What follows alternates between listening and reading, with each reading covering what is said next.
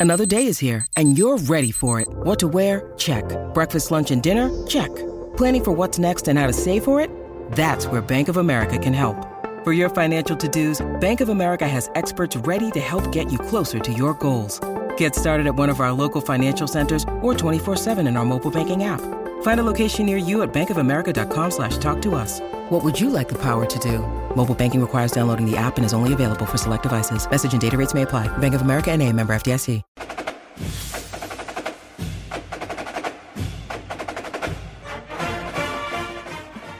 Hey, hey, it's Conrad Thompson, and you're listening to Grilling JR with the voice of professional wrestling, Mr. Jim Ross. Unfortunately, Jim is still in the hospital trying to uh, rehab from not one, but two surgeries. But we are very thankful that JR is on the mend. Uh, rehab has begun. He is working hard. And as you might imagine from hearing JR over the years here on the program, he ain't exactly thrilled about it. But as he would say, don't worry about the mule, just load the damn wagon. That's what we're trying to do here on a very special remix edition of our very first Elimination Chamber episode.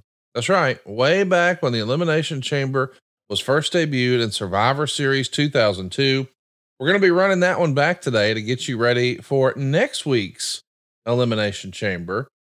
And just announced, looks like they're going to have Seth and Cody on the Waller effect. Hmm. You smell what I'm cooking? Could we get some advancement on the road to WrestleMania?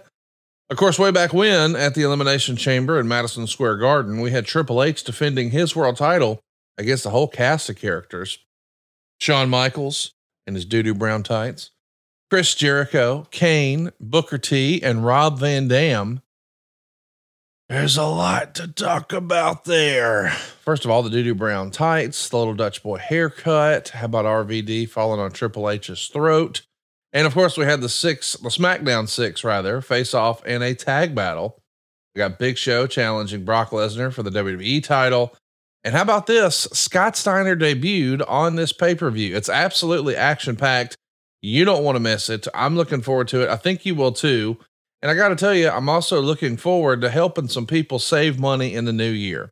That's what I do with my real life. But one of the pro tips I've found along my journey to figuring out how to save more money is Rocket Money. And if you're like me, you probably think you have a handle on what all you're paying for with your subscriptions. I know I thought I did. Turns out not so much. The wife and I both signed up for a streaming service, but we watch TV together. Well, we fixed that and a whole lot more. In total, we saved over a thousand dollars a year, and I think you're going to be shocked at how much money you can save when you check out Rocket Money. It's a personal finance app that finds and cancels all of your unwanted subscriptions, monitors your spending, and helps you lower your bills. You can see all of your subscriptions in one place, and if you see something you don't want, you can cancel it with a tap. That's it. Never pick up the phone and talk to customer service, no emailing back and forth.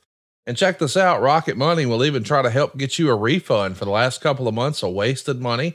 And they can even negotiate to lower your bills for you by up to 20%. All you got to do is take a picture of your bill, and Rocket Money takes care of the rest. Rocket Money has over 5 million users, and they've helped save some of their members an average of $720 a year, with over 500 million in canceled subscriptions. So stop wasting money on things you don't use. Cancel your unwanted subscriptions by going to rocketmoney.com slash JR. That's rocketmoney.com slash JR. Rocketmoney.com slash JR. And now let's get to Survivor Series 2002, the very first Elimination Chamber. Hey, hey, it's Conrad Thompson, and you're listening to Grilling JR with the voice of wrestling, Mr. Jim Ross. Jim, how are you, man? Conrad, you are a full sized man full of P and V today. I love it. I can I can feel it. I can sense it. I got to have it. so everything's good here, man. I I had a I'm still dealing with this frigging uh, wound. Boy, these wound care people are serious. Oh yeah. Yeah, I went to my first appointment and had a. I thought it was going to be about thirty minutes. It's three hours. Oh. Yeah, and and here's what happens there mentally you have three hours to, to contemplate your fate. Well, what if they find cancer back? What if they? What if? What if? What if? So it's uh, very unsettling, say the least. But and then then to get the news, well, it's probably going to take six more months of healing.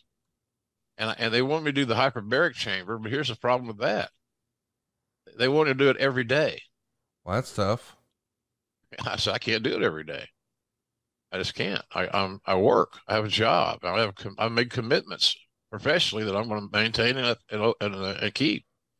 So it's just a it's not a matter of putting my job before my health. It right. sounds like it. Now, if I wasn't working, I'd I'd go along with their plan.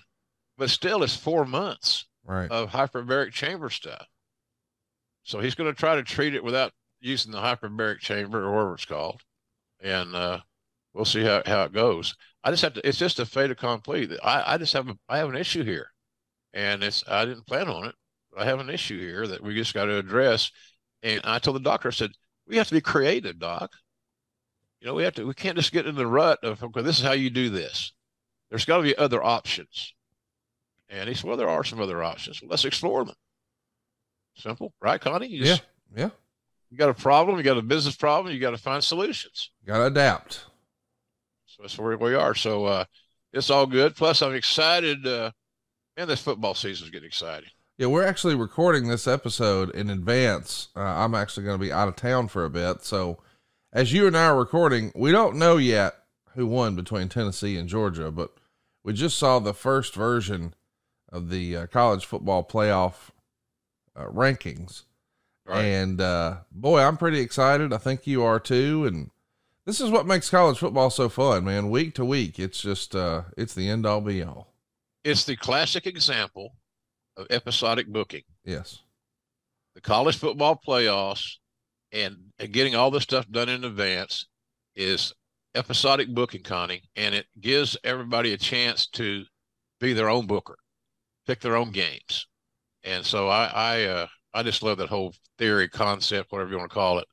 But it's uh, it's coming down to some really interesting things, and and they have surpassed the NFL, in my opinion, as far as the emotional attachment to your team. For sure. You go to Philly, you might get an argument because their Eagles are undefeated. They love they love their team. They're passionate, but the fans in uh, Des Moines are not as excited about the, the Eagles as the Eagle fans are. You know what I mean? It's just it's it's crazy how this thing is uh, working out. But college football is that's the uh, that's the money to me. That's the money to me, and that's why we're all so passionate about the whole thing. As you said, I got to take you to an OU game. Yes. And you got to take me to an Alabama game. It's going to be fun. Yeah, it'd be good. We'll take some. We'll take selfies. well, we gotta, so people knew we did it, right? That's what everybody does. That's right. I'm, I'm, I'm thankful nobody was taking selfies about our topic today. It's Survivor Series 2002. But boy, before we get to the show, we left off at No Mercy and we are knee deep in Katie Vick. Yeah, ain't that great? Here's what the Observer had to say. In a blatant attempt to create controversy and further enhance the character of Raw's chief antagonist, Triple H, last night's Monday Night Raw on TNN, which by the way was rated TV 14, presented an alleged act of necrophilia. Triple H, poorly disguised as his chief adversary Kane, presented a skit in a funeral home using a mannequin that simulated the body of Kane's former girlfriend, Katie Vick. WWE executive producer Kevin Dunn stated that numerous warnings to WWE viewers about sensitive subject matter did air prior to the segment. Quote, while the subject matter is sensitive, on balance, this was an attempt at dark humor capitalizing on the popularity of programs such as CSI, Six Feet Under, and X Files. My goodness. Stop. Just stop. My goodness. Yeah, that's what I say. Hey, set your fat ass out there at the ringside and try and, and commentate. You know, uh, I've always prided myself on being able. My old saying is the guys t- kid, kid me about it. You put the son of a bitch on the monitor, I can call it. Yes. Well, this is very challenging. Well, uh, yeah, you think so? What you know? What you do, Connie? You lay out. I was fixing to say, uh, it's like our parents taught us when we were kids. If you don't have anything nice to say, just don't say anything at all. yeah, that's right. So it was. Uh, I never understood the logic behind it. It failed miserably. It was in poor taste. I don't want to put a put programming on television where a dad who's getting a pass to watch wrestling on Monday night uh, has to explain to his kid what necrophilia, whatever you say, yeah, are, are, are the, the sex components of this alleged storyline. That's not what you want to explain to a child, or you want to make them a fan.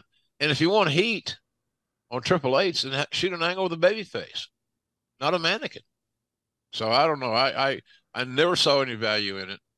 I think it was embarrassing to wrestling, and that's a big statement.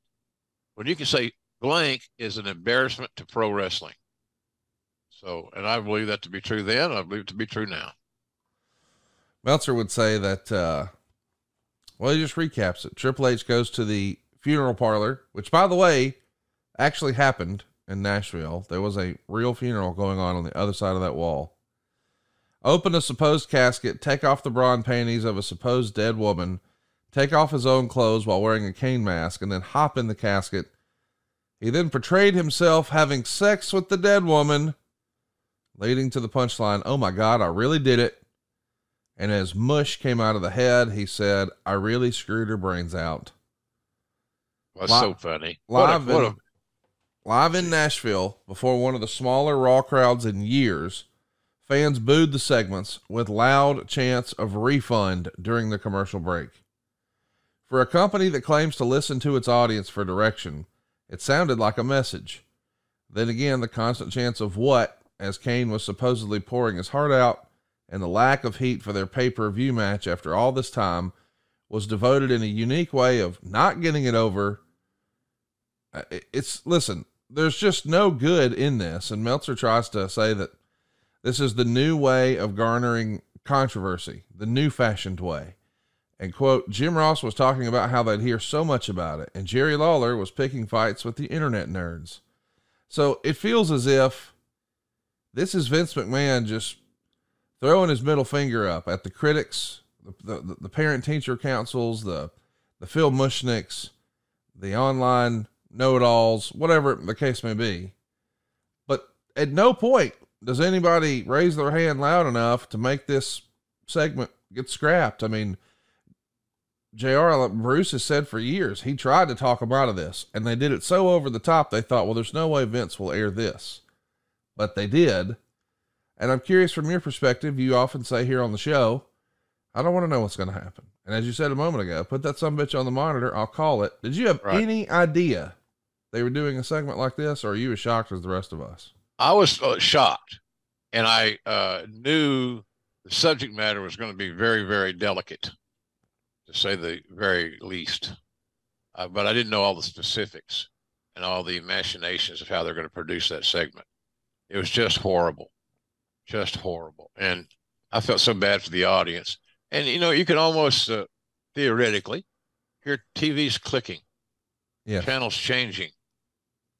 You know, again, if you've got to sit and explain a, a political, a religious, or a sexual angle to your audience, you're on the wrong road and you, you they they they, they uh, covet these kids for all the right reasons, primarily to create more cash, and it's it's just it's a, it's it's it's a it's an amazing. I I get a, at a loss for words just thinking about. Again, I'm just trying to figure out why we did it. Right. Did you really believe it was going to work? Yeah. I wonder whose idea that was in the writing room. It had to be Vince, right? I don't know. Sometimes somebody would have a germ of an idea and he would then embellish it and make it his own. That could have been a case in this in this matter. I've never heard a writer. Brucey might remember it better than me because I had another job I was trying to get done. Yeah. Uh, but I don't know. I don't know why we. I don't know why we did it, and I don't know why uh, it's and now and you, I've never heard any person in my life talk positively about this storyline. There's no redeeming uh, qualities to this piece of shit. Excuse my language. No, all right, well said. Um, Meltzer would say Ross kept trying to utter the parody of the Tom Hanks line from A League of Their Own, saying, "There's no necrophilia in wrestling. There's no semen in wrestling." You could see it was a game of how many times they could say those words to shock the audience, but the words meant nothing. The company, with as much talent as any company in history, has now become a sad parody of itself. Lawler has gone from hip and entertaining to aging and creepy, and it's impossible for the serious angles, if there are any, to have any impact because he sells the most potentially offensive skits as comedy. Ross is in a dead position. He's an announcer known for calling great matches, having no great matches to call. He's caught between trying to maintain the drama that sells great confrontations and being placed in a comedy vein that makes him foolish to try. He's making a great point here. If if you're really the voice of wrestling and known to call all these great matches, but that's not really what we're doing anymore. You're kind of in a can't win position here, right? Yeah, well, it's not. Yeah, of course, I, I was. And like I said, if I had to do all over again, I'd lay out more. Yeah. And uh, all those little buzzwords that you know, you the stimulators. Uh, it's just you, you can look at it any way you want. You can look at it from well, we're trying to broaden our audience. We're trying to be sensationalistic. We're trying to be more like mainstream television, blah, blah, blah. Bottom line is you write television to entertain your audience. Yep. This did not entertain the audience, and the audience that was there uh, give, said amen to that. We don't like this. It's horrible. It's embarrassing. And and I can I can imagine some diehard wrestling fan sitting at home his buddies come over. They have a couple of beers to watch wrestling, and this is on. And the guy had he's a returning viewer, and then he's going to say or she's going to say, "So this is where we are now in this crazy world of pro wrestling." Well, it isn't. It is tonight, and I wonder how the quarter hours did with that piece of shit. I, would like to know how the. I'm curious. I don't need you to. You know, you don't know. Uh, it's, uh, it's a lot of sheer information. But it'd be interesting to know how the quarter hours did for that piece of business. Well, how about this? Meltzer has this to say. While WWE claims these aren't desperate times, their actions and product contradict that, as do their declining business fortunes. This is a writing staff that is in way over its head trying to please a boss who has forgotten what he was once great at taking people with limited talent and finding something in them to make them superstars. Instead, he's got the most talented roster he's ever had, but Amen. can't make anyone into stars. And he's murdered the star power of people who at one time were draws through a combination of overexposure and bad angles. So listen, this is uh this is tough. And everybody knows it. Bill Moody, the Paul Bearer character that we've all fallen in love with in WWE yeah. for so many years, yeah. Went on a, a famous wrestling message board at the time called Wrestling Classics. And he wrote this about the segment I am horrified. I never thought I would ever be proud to say that I do not work for Vince McMahon any longer. This feels like a company that at this point, Jim, 20 years ago, had lost its way a little bit and and it's easy from the outside looking in to say, well, what's different from 02 to 01? Well, there's there's no competition, there's no WCW, and there's no ECW, and we've gone public a few years ago, so most of the major players have probably you know now made the financial moves to be set for life. It feels as if I don't know, without a challenge, Vince just leaned into the lowest common denominator. I, I don't even know how we get to a necrophilia angle. I don't either. Yeah. I, I, I don't know what his motivation was. Uh, I guess we could we could figure that out. He wants ratings, right? And ratings uh, translate into dollars. And when you're a, a publicly traded company, that's the old Stone Cold line, and that's the bottom line. So I, I don't know. It, it, sometimes I thought, well, he's trying to reinvent himself. He's trying to bring himself into the to the future, maybe. I don't know. Every time you try to come up with a solution or an answer, Conrad, it falls short. It falls short. So uh, it was it was probably one of the worst. I don't I don't know if I've ever seen or been a party to worst creative. I know there was, you know, in Dallas had the Fritz von Erich heart attack, and there's all kinds of things like that that went on uh, over the years. Right. Nothing on this level because of the exposure and the overlay of USA Network. More people saw this shit than the, and saw the other, seen the other things. So it was just a, it was amazing. It was amazing, and uh, I'm just glad Katie Vick didn't have a sister. Oh man, me and you too. it's unbelievable when you think about, you know, what I mean, the idea that this ever got on TV is just crazy. But let's remind everybody that right before this, the month prior, is when this HLA, the hot lesbian action stuff, really becomes a big deal on TV. So we're trying just all these crazy, outrageous, almost Jerry Springer esque type of angles right. to get some attention for ourselves. And well, it's just not working. Uh, something else oh. that's not working is three minute warning. Apparently, uh, one week when they attacked Pat Patterson, Jamal accidentally hurt Pat. I don't think anybody would intentionally hurt Pat, but no. The next week, well, he's got to be punished, and we're going to do it on TV. So we're going to see Big Show defeat Rosey, Jamal, and Rico in a three and one. And Meltzer called it Jamal's punishment for hurting Pat Patterson. Do you remember that there being heat on Jamal for accidentally hurting Pat? Nothing to this extreme. Yeah. I mean, it was just a Pat was older and he shouldn't have been in there doing that shit anyway. And, and, uh, you know, uh, you know, Jamal has known Pat Patterson Jamal's entire life. So there's no, was no heat. There's no issue. It was just a mistake. And, uh, so I don't know if it was punishment or not. I didn't dislike the three minute warning gimmick. Uh, you know, you hope that one of those guys will spin out and become a star. That was the idea generally is with the heel faction. You want somebody to to to bolt, become bigger than they were before they arrived. Uh, so I, I, I didn't dislike that that situation, uh, but it's just again, it's a pile on thing, and I don't know. I thought I think I I, I didn't have a problem with the three minute warning get the gimmick, but I don't think Patterson was. Uh, I don't think Pat was hurt badly. Right. No bruised up a little bit or jarred a little bit or whatever you want to say. Uh, and I'm not just throwing it off like it doesn't mean anything. I love Pat.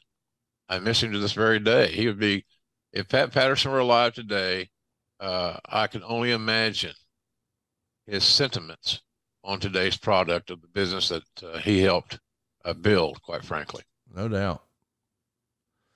So listen, Kane and RVD are going to team up to take on Flair and Triple H. They go 12 minutes and 21 seconds. And of course, you're tr- still trying to get this angle over.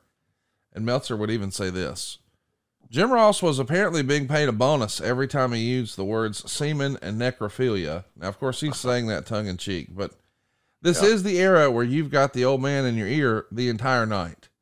And he oftentimes focuses on that main event and wants you to hammer that main event, or at least we've heard as fans. Yeah. Are, are these things that he's saying to you now, Jim? You got to make sure you get over it semen and necrophilia. Yeah, what did they say? Work. I want you to work semen into the into your your presentation or or necrophilia. I kept thinking about you know this that how many households right were forced into a situation where you, daddy or mom has got to explain to a kid what a lesbian is, hot lesbian action. What does that mean? Uh, necrophilia. Okay, what, mommy, what's that? You know, what are you going to do to a 10 year old or a 12 year old kid? Uh, it's having sex with a dead person. Then, then that dialogue goes to another road and it's not healthy. It's not good. It's uncomfortable. I don't think that's like you wonder how many kids stop watching Raw or sports stop watching Raw uh, on, with grandpa and grandma. Because now they got to be the one to explain this insanity it was just uh, it was crazy, Connie. Really crazy. Just you keep you can we keep trying to find some redeeming quality. Yeah, there are none. So quit looking. There are none. Well, the uh, the SmackDown show, of course, has Michael Cole on the call, and he's trying to put over the Undertaker Lesnar match. And supposedly, you tell Michael Cole as you're trying to coach him up, so to speak, put over this Lesnar Undertaker match as one of the most violent matches in WWE history. And Cole asked about the verbiage because supposedly the company is banned from using the word violent on their broadcasts. I guess you guys talk about it, and Cole winds up referring to the match as one of the most intense and disturbing matches in WWE history. And that works. But here's what's fascinating to me. The the message comes down from on high. All right, guys, we can't say violent on the program anymore. Now don't forget to work in semen and necrophilia. yeah. What? Yeah, no shit. The word violent belongs in a pro wrestling program. I could argue the other words never do. Correct. I agree with you. 100%. 100% I agree with you. So, yeah, it was just, uh, we've, we've booked, Vince booked us in a box and his, his box didn't have any doors. The windows were locked. There's no way to get out of it. Let's just blow up the house. And, you know, thank God it didn't last forever. But hey, you were mentioning about the three minute warning and their situation with, with the big show. I believe, I might be wrong, and of course, uh, Paul White still uh, works for AEW. See him occasionally. Uh, but man, uh, we never WWE and, and myself never booked him well. Right. Uh, we overexposed, and he said, "Well, how, what do you mean by that? What specifically do you mean by that, Jr.?" He was overexposed. You cannot, if you're an amateur booker out there, or you're doing, you know, any form of administrative planning in pro wrestling, uh, you, you you you just you can't overexpose an attraction because they guess what they cease being an attraction. They're not new. They're not fresh. They're not different. They're not eye opening. So uh, that's just another example of that deal because we just essentially destroyed those other three guys. And uh, I didn't. I don't think that was a there was a need for that. But nonetheless, uh, that was just a thought that popped in my head. I just think that Big Show was one of the most ill ill booked uh, talents on that level that we that we ever had. Hey, let's talk about the Observer. Sort of a, what if. Uh, there were talks over the weekend that make the Observer about Vince McMahon trying to put together something with the Nevada State Athletic Commission in Las Vegas. Of course, this is all preliminary.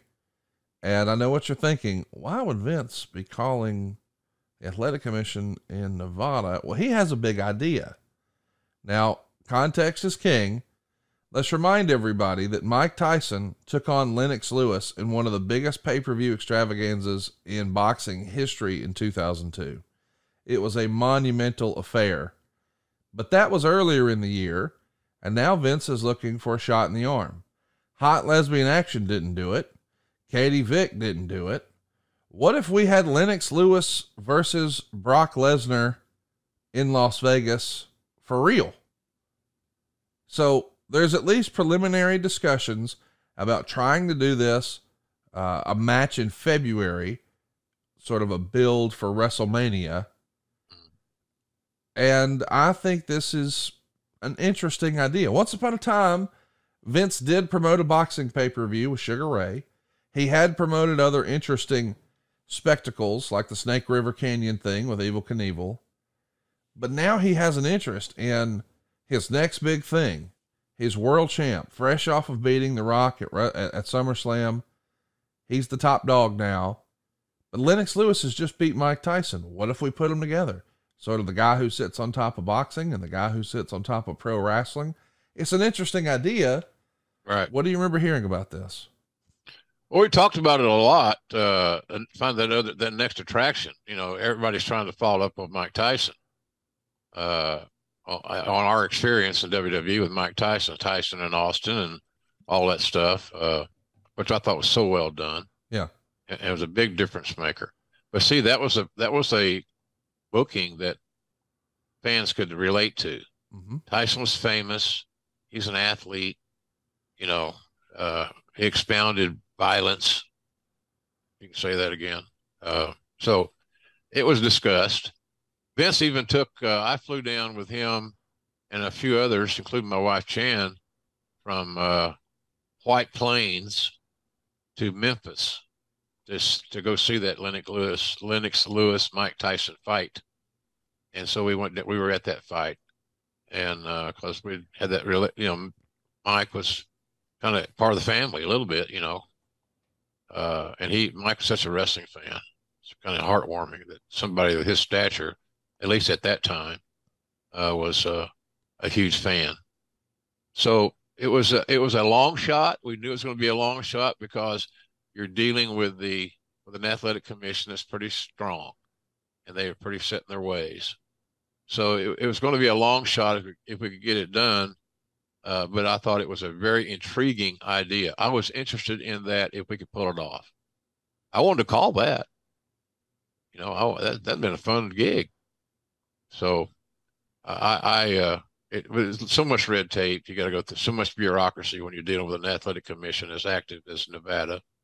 My friend Marc Ratner was the head of that group for years. Now he's with UFC, and what a sweetheart of a man, a good man. Uh, one of my best friends. You know, that son of a bitch was a big time college football official. You know, I uh, actually years before I knew you, I was uh, having dinner with uh, my lady friend at the Palm in downtown Nashville. And as I'm walking to my table, as they're taking me to be seated, there sits you and Marc Ratner. Really? And I thought, man, what are the odds of this? I knew Marc. I didn't know Marc. I knew who Marc was right. through all of my UFC fandom and boxing fandom and all that. But they would refer to him and show him on camera quite a bit. So I was right. familiar with, man, this is this guy's a big deal in fighting. And there's good old JR Sans hat. I mean, you weren't looking for a meet and greet, but I know what Jim Ross looks like. and, and I just thought this is like a celebrity sighting randomly in Nashville because I don't know yep. where either of you live at the time, but I'm thinking, I think Jim's in Oklahoma and I reckon Marc's in Nevada. What the hell yep. are they doing in Nashville? But there you are. Friends having dinner, man. Yeah. Just friends having dinner. How about that? Yeah. So listen, there's uh, some other talk of a big man coming in, not just Lennox Lewis. Now there's a fella named Nathan Jones that Meltzer would say is going to be getting a 10 day look. Quote, the plan is to have him work two weeks of house shows as well as some dark matches at TV, and at that point, they'll decide what to do with him. With the exception of the fact he's already in his mid 30s, he's tailor made for the company's taste as a huge guy with a good body and a decent amount of charisma and at least a strong interview potential since he can speak and he's done acting in Australia. Now, here's my favorite line from The Observer, and boy, Meltzer gets it right most of the time. Maybe not here. The downside is he's very green, and if he's put on a TV show, people will see through him. But he's got far more potential than Batista.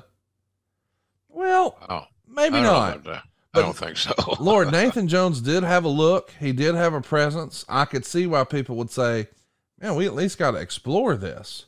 What do you remember of meeting Nathan Jones and his work?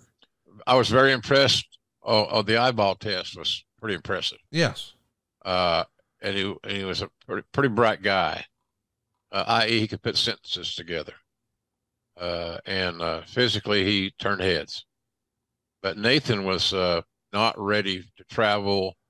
Uh, we've had other guys there that their social skills didn't correspond to their uh, their their look. Uh, it was a fait accompli with, with Nathan. He was he was unsteady. He was unstable. I thought a little bit, uh, and that seemed that seemed to prove its way true over a short amount of time. Hey, real quick with the NFL now in our rearview mirror. I mean, we know exactly how it all shook out and it felt like one of the great values of the entire year was Brock Purdy, right? I mean, that dude made less than like the starting quarterback at Alabama. Talk about bang for your buck, though. I mean, Purdy took them all the way to the Super Bowl. Meanwhile, the Broncos, what they get for their $49 million investment with Russell Wilson this year? Not too much. Well, teams have millions to spend, but when it comes to a great shave, you don't have to shell out a bunch of cash. Harry's saw customers getting ripped off by the shaving industry with overpriced, underperforming products and decided to do something about it. They wanted to do something better. They found their own way to make beautiful designed razors for a fraction of the price of the other big brands. So you never wonder if you overpaid. My man John Taylor at the office, not only does he uh, shave his face, he shaves his head and he does it every single day and he does it with Harry's products. As a matter of fact, that's actually the way he describes himself. When we brought up shaving, he said, I'm a Harry's man myself. And what you might not know is Harry's has a whole lot more than just razors. They've got deodorant now, and lotion, and body wash, and hair gel. It's great stuff. I highly recommend it. And I have to admit, I was behind. I thought Harry's was just about razors and shave gel. No, it turns out they got everything you're looking for and at an unbeatable value. I want to mention that the German engineered blades are made in their own factory so they stay sharp longer. And they've even got customizable delivery options that allow for scheduled refills as low as just two bucks. And that's about half of what you'd pay for the other big brands. You can get a five blade razor with a weighted handle and foaming shave gel and a travel cover for just three bucks at harrys.com forward slash JR. I should also mention that they've got richly lathering, skin softening body wash in dude scents. You know what I'm talking about. How about redwood, wildlands, and stone? Plus, they've got extra strength, high quality, amazing smelling deodorant for just five bucks. They can even help you with your hair and other grooming products all to help you get that unique look that you need. They have the highest customer satisfaction in the entire shaving industry. We think Harry's is like a total no brainer. But if you're on the fence, let me say this there's a no risk trial. If you don't like your shave, no worries, it's on them. They also have a convenient subscription option that you can cancel anytime. Getting the best doesn't mean spending the most when you shave with Harry's. So get started with a $13 trial set for just 3 bucks at harrys.com slash jr. That's harrys.com slash jr for a $3 trial set. harrys.com slash jr. Well, we get a little bit of controversy, um, you know, because of all that happened with the Katie Vick thing. It becomes the least watched show since early 1998. The lowest rated live episode of the show in that time period it was a 3.45 rating. Total viewers were 4.34 million. So we're just flat and we can have sex and caskets all we want. That's not going to change it.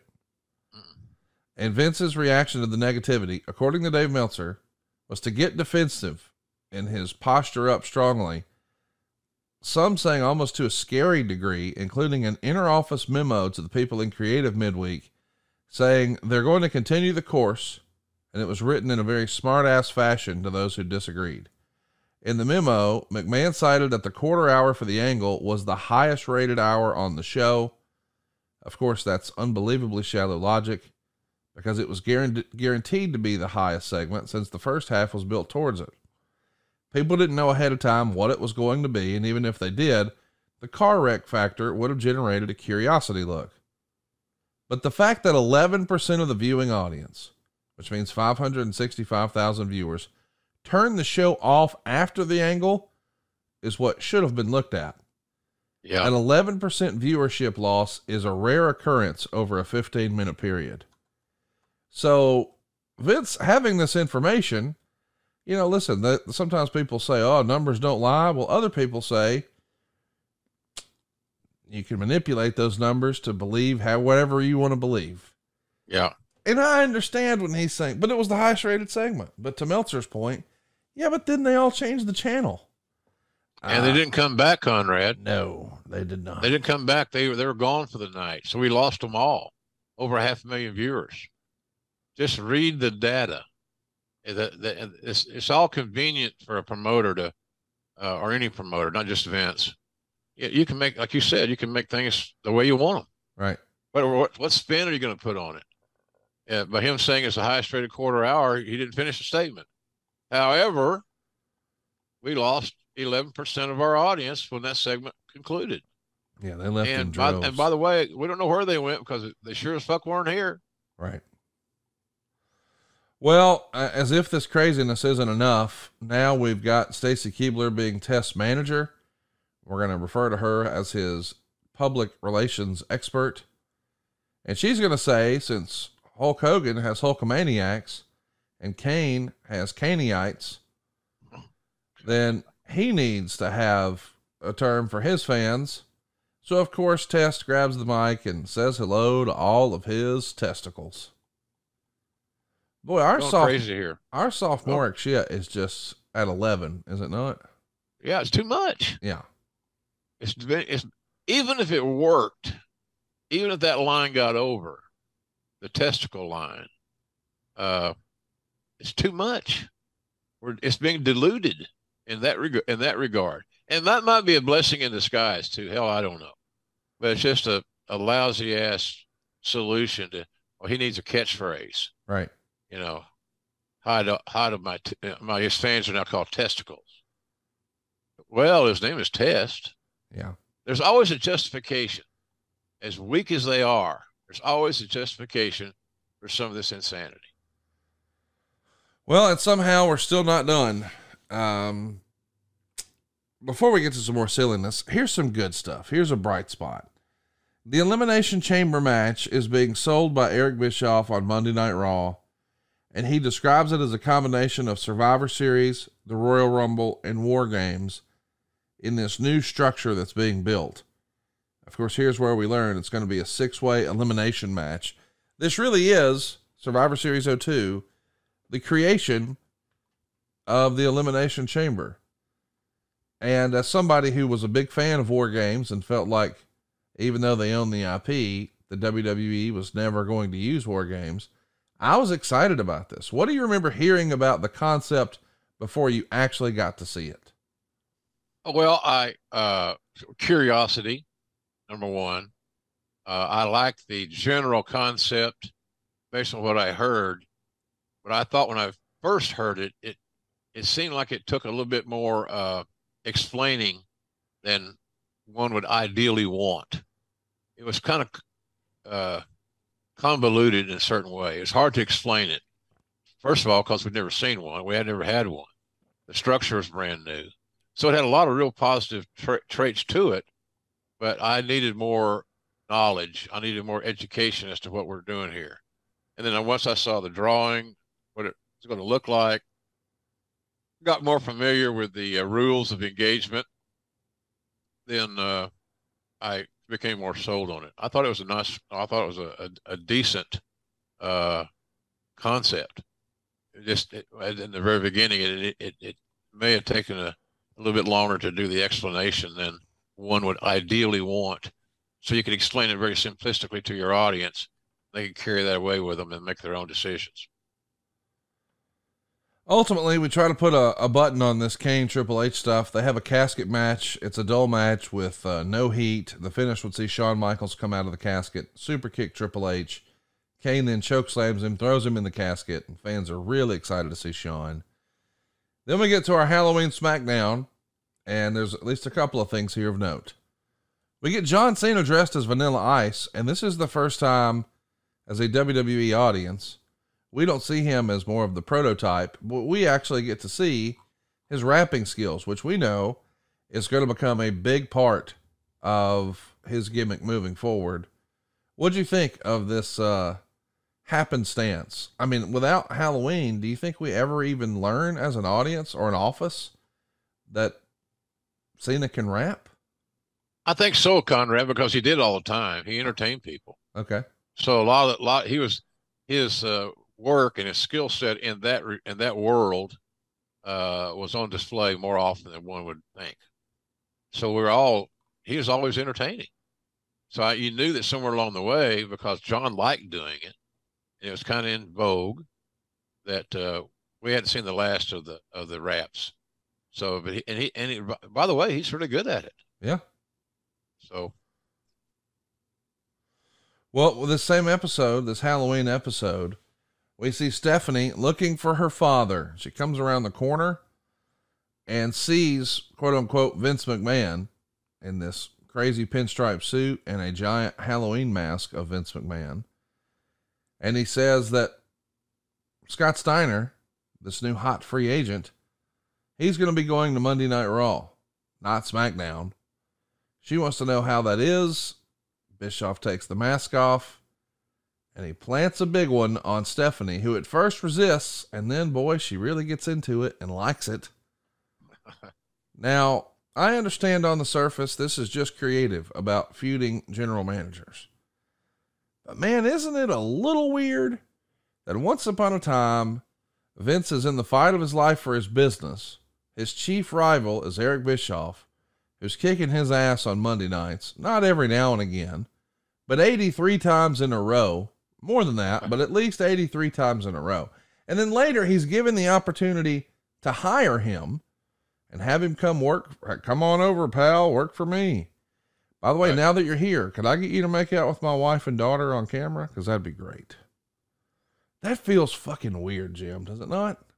Yeah, it's it's so weird. Yeah. It is weird. Strange. That's inside the mind of Vince McMahon. Yeah. Yeah. Uh be aware of your journey. It's just again, unless you know him real well and then it's a sh- crapshoot, why? Why? I remember that kiss with uh, Eric and Stephanie. Yeah. She she became a hell of a talent on air, a hell of a talent. I mean, pulling off a kiss like that and making you, and it graduates from some somewhat being forced upon her to her transitioning to where, hey, I kind of like this. Uh, so, but Obish, uh, that was an interesting booking. You know, Linda and Stephanie. He may be the only guys in wrestling that have ever had that experience. Right. If that means anything, probably not. I think he's the only person. I hope. I hope Eric Bischoff's the only person in the world who's made out with Eric and Linda. Because it'd be really weird if that was not if he was not the exception to the rule. Be really weird. You said Eric. You said he's the only person made out with Eric and Linda. Well, you know what I mean. Stephanie and Linda. Like I hope, I hope to goodness that Eric is the only person who's made out with Stephanie and Linda, because that would be weird. Afford Anything talks about how to avoid common pitfalls, how to refine your mental models, and how to think about how to think. Paula, while certainly you can mess up on a million dollars a year, it is far less likely than it is on $30,000 a year. Right. I would meet wonderful people that were struggling with a budget that was super tight. It was 100% you need to make more money. Make smarter choices and build a better life. Afford anything, wherever you listen. Uh, it's hard to imagine that in any other context. Like, there's no scenario where, you know, now that Vince is retired, not working anymore, I just don't imagine Tony Khan's going to try to bring him into AEW. And one of the first pieces of creative be, could you make out with my girlfriend and next week make out with my mom? Like, that's just not going to happen. No, I mean, I haven't asked Tony, but I'm pretty sure that's not going to happen. I think you're onto something. So the It's not WWE, going to happen. no. Uh, WWE this past week uh, announces that they've signed Scott Steiner, who's 40 years old. So he's on paper October 22nd. Of course, you're helping run talent relations here. What was it like to put this deal together with Scott? It wasn't bad. You know, Scotty had certain demands, and he's uh, headstrong in a lot of ways, uh, but he's a hell of a talent. So you you've been here and you, you compromise there, and and uh, just try to get him uh, a uniform and get him in the game, because he had a lot of he had a lot of credibility uh, and name identity. You know, when he said Scott Steiner, you knew who you're talking about, and he'd been around and and a, and always been in a real good position more often than not some may say, based on based on what they heard in some of our shows recently, that you know uh, he uh, uh, he was just a you know he wasn't himself. He was not hundred percent healthy, but we felt like it was worth the gamble, and uh, he he's another guy that was a hell of an attraction. So uh, I thought it was a good get for us. I really did. Did you, you know, when you're saying he was headstrong, and I mean, do you remember any of the demands Stubborn. he had in particular? Was there anything that was really important to him that you could recall? Oh, same thing. A lot of guys flying first. Once you understand the concept of how you're going to get paid, and you get your downside guarantee. Let's say your downside guarantee is uh, a million dollars. That's nineteen hundred and twenty-three dollars a week, I believe. 19,000. Yeah. Yeah, nineteen thousand. I'm sorry. Yeah. Uh, and um, so you, you, you cross that bridge. Always the flying first class was a big thing to a lot of talents, and it was uh, a big thing to Vince. He protected the first class flyers' uh, opportunity uh, very aggressively. So I mean, I've I've had to go back and resell and repitch something because that's the only piece left. And sometimes that's how I pitch it to him. Look, we got one piece of the puzzle left to make this thing work. Right. You know, and and, and most of the guys had a good reason. It's not just for the the cloud of flying on first class, but They're a big fella. Yeah. the big guys, You know, all these there's a lot of viable reasons for it. So uh, I've always appreciated Tony. We have I don't know how many first class flyers fly for AEW. There are some, obviously, including myself. But I think it's just good management, and uh, quite frankly, I probably wouldn't have signed a contract there if I didn't fly first class. Right. It's just too uncomfortable. Sit and coach with that fucking black hat on and see if you don't have a, a perpetual meet and greet. Yeah. So sitting up front, you get a little bit more, I don't say, is it privacy, exclusivity, or whatever it may be, but, uh, and that sounds very arrogant. I wouldn't have signed if I get first class. I might have re- relented on the, if the numbers are right. If the numbers are right, I just I just upgrade my own tickets. But uh, it's a that, the first class was a big thing, and, and I'm sure that it still is to some degree. Well, let's talk about the original plan for Survivor Series. It's written here that the original plan was Lesnar versus Hogan, but Hogan is refusing to put Lesnar over a second time. And they have a meeting where the two leading candidates to put Lesnar over wound up either being Big Show or Benoit. And Meltzer would say when Vince panics, they go with size. Yep. I would have liked to have seen Hogan Lesnar. Bruce felt like uh, we recently talked about this that at this point, the audience would not have believed that Hogan was a real threat for Lesnar. I agree. Okay. Brucey's right on that one, I believe. Yeah. You know, you might squeeze a, uh, the old proverbial one off, Right. uh, uh, but I, I agree with that. It's just that ship had sailed, in my view. So uh the next week on Raw, we get November 4th, and you describe it as uh more conservative. Batista's now on Raw as Dave Batista. He's going to defeat Justin Credible. Did you feel like he was a, a blue chipper early, or is it is he somebody you warmed up to and came around on? The latter. Uh, I I like Dave a lot, and Dave was a popular guy in the locker room area, kind of quiet at times, withdrawn, and then he started coming out of his proverbial shell, if that's a good term. I don't know if it is or not. Uh, but his look, Mm-hmm. you know, he's six four, six five. You know, he looked like a Greek god, uh, and he and he was had a thirst for learning. He wanted to get better. He wanted to be on that level of Triple H and Shawn and all those cats. So, uh, but I, I always thought he had great unlimited potential. It was just simply a matter, and you can't judge this. You can't predict it. How good can you get? How good will you be in a year? How uh, how how hard are you going to push yourself to be different and be better? But I always say he seemed like he always had the work ethic, and he wasn't afraid of challenges and, and exploring things. I think that may be one of the reasons that he's such been such a success, almost off the record, off the radar, so to speak, I should say, uh, in, as in, in movies. You know, he's he's adapted. He's you know he's got he's a very I hear he's a very popular guy to work with on, on a movie set. So uh, so I, I and I like Dave. I like Dave, tough guy.